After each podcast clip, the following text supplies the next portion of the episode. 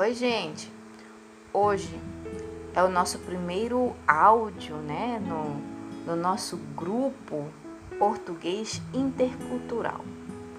Bem, mas antes de aprender a falar qualquer outro idioma, né, principalmente o português, né, como eu sou professora de português, eu quero dizer que não basta apenas saber falar ou ler um texto, né? Ou em português, ou em inglês, ou qualquer outro idioma que você esteja aprendendo.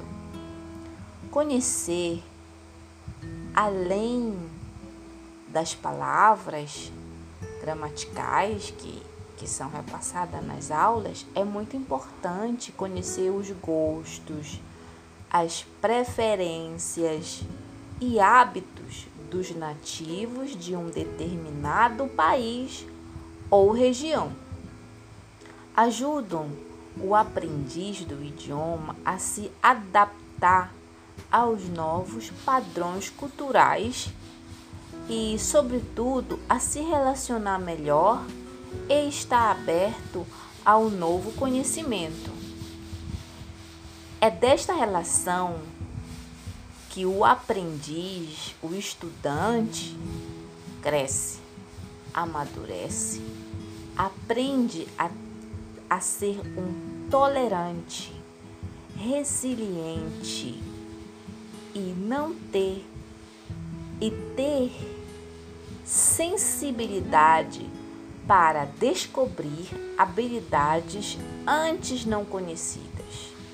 Ou seja, se você quer ser se você quer aprender, se você quer ser um bom falante de um outro idioma, você necessita conhecer a cultura, os hábitos, a diversidade cultural que esse país tem, para você poder ficar é, é, social, familiar, familiarizado com os costumes. E aí se você tiver a oportunidade também de ter contato com essas, é, com as pessoas de, de, de cada país, você é, terá o prazer de desfrutar das maravilhas que vocês vão poder é, absorver nesse contato, nessa troca né, de experiência, de cultura e de língua também, né? Não podemos deixar de ressaltar que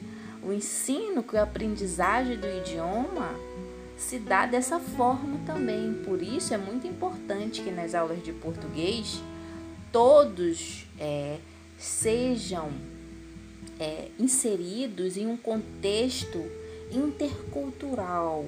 A cada aula, a cada tema que é abordado, né, de gramática, o professor insira um algo cultural, um hábito, um costume, uma música do idioma que está sendo aprendido, que está sendo ministrado, ok? Essa é a dica de hoje. Então, para aprender mais, para aumentar seu conhecimento em um idioma, você deve também conhecer os hábitos, costumes, religião, características físicas regionais de cada país. Ok? Aguardo vocês em uma próxima entrevista.